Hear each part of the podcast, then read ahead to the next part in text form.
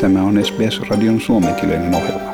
Muita mielenkiintoisia aiheita löytyy osoitteesta sbs.com.au kautta finnish. Täällä Helsinki ja Timo Uotila.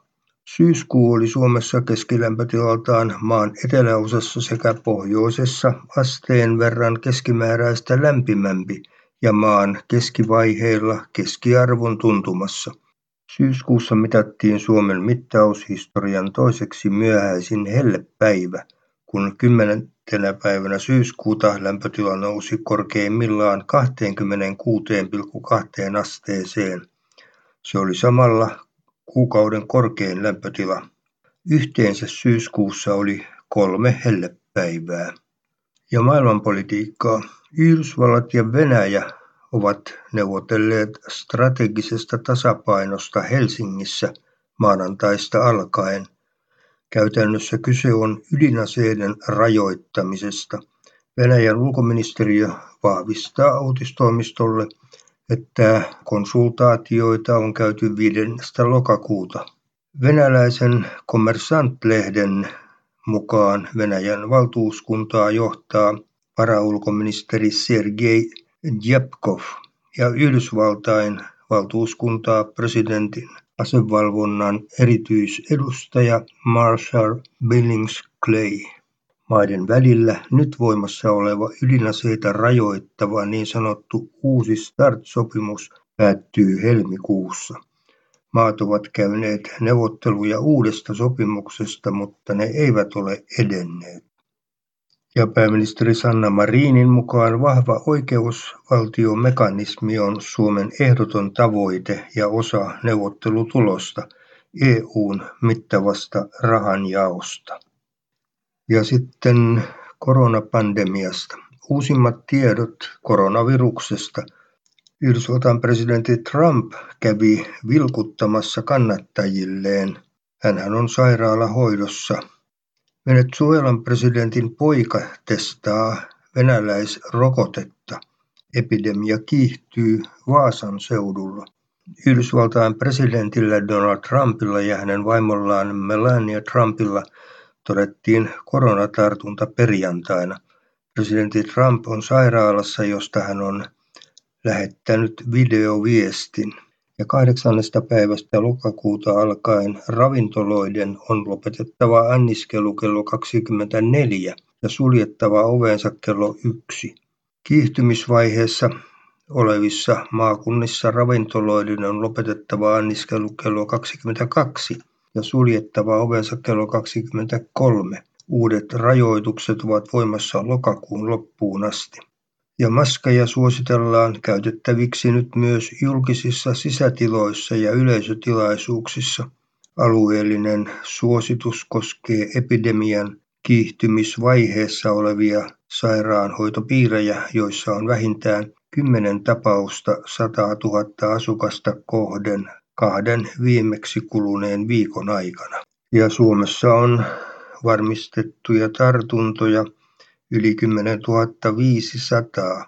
Osastohoidossa on 17 henkeä, tehohoidossa neljä ja koronatapauksissa on kuollut 345 henkeä. Ja Joensuun seudulla on laaja koronavirusaltistuminen ja myös Vaasassa on tartuntarypäs opiskelijatapahtumasta. Ja baarien työntekijät ovat kauhuissaan uusista rangaistuksista.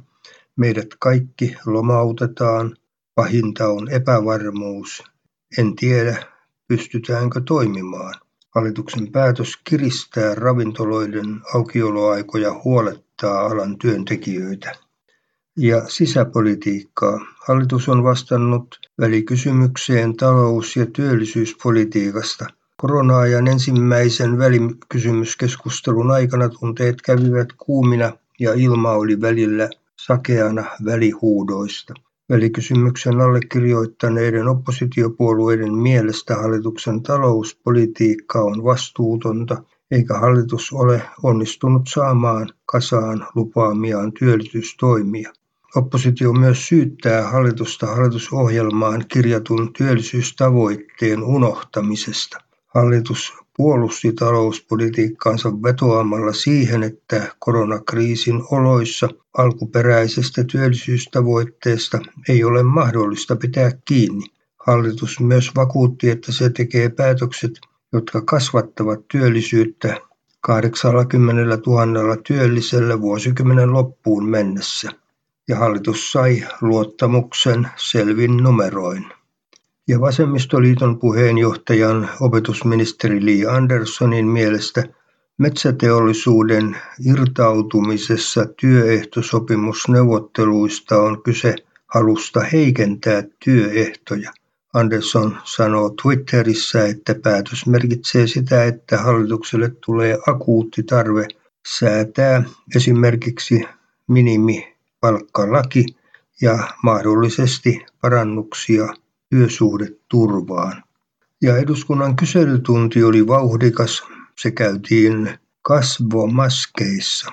Ensin teemana oli maahanmuutto, josta kovaa kritiikkiä esittivät perussuomalaiset, vaikka he olivat istumassa hallituksessa vuonna 2015, jolloin turvapaikanhakijoita saapui nykyiseen verrattuna monikymmenkertaisesti. Ja toisena teemana oli koronasääntöjen tuhoisa vaikutus varsinkin turismiin ja ravintoloihin.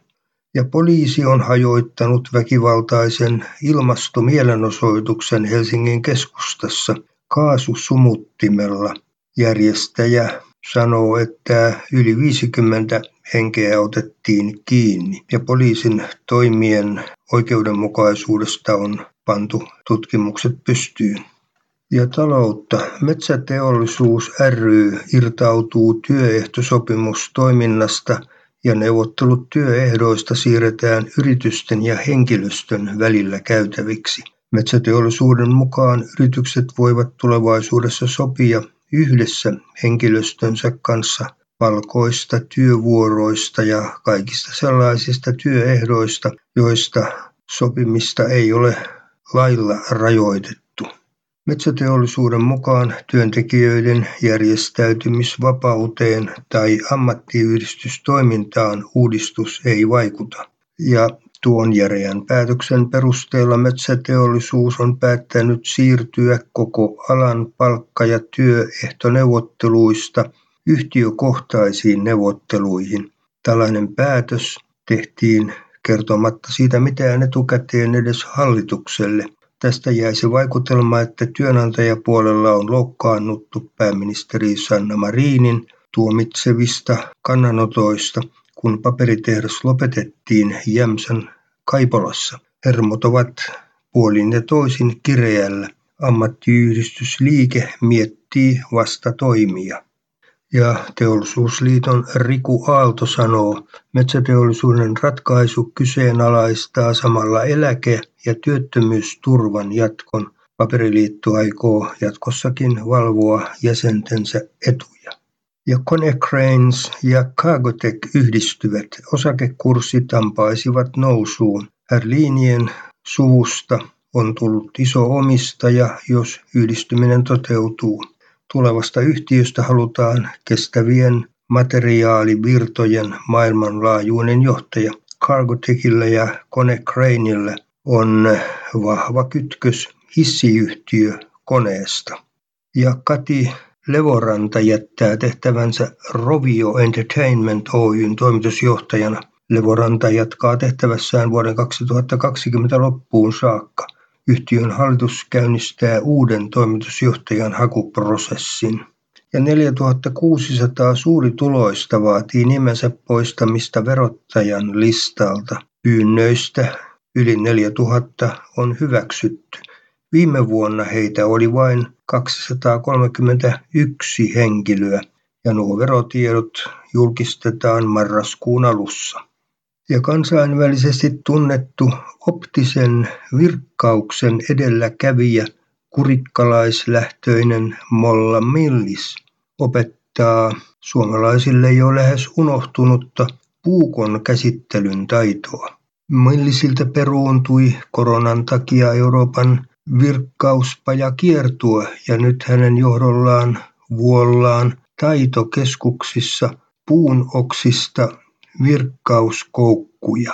Vuoleminen on Taitoliiton valitsema vuoden 2020 käsityötekniikka. Tykkää, jaa ja ota kantaa. Seuraa SBSn suomenkielistä ohjelmaa Facebookissa.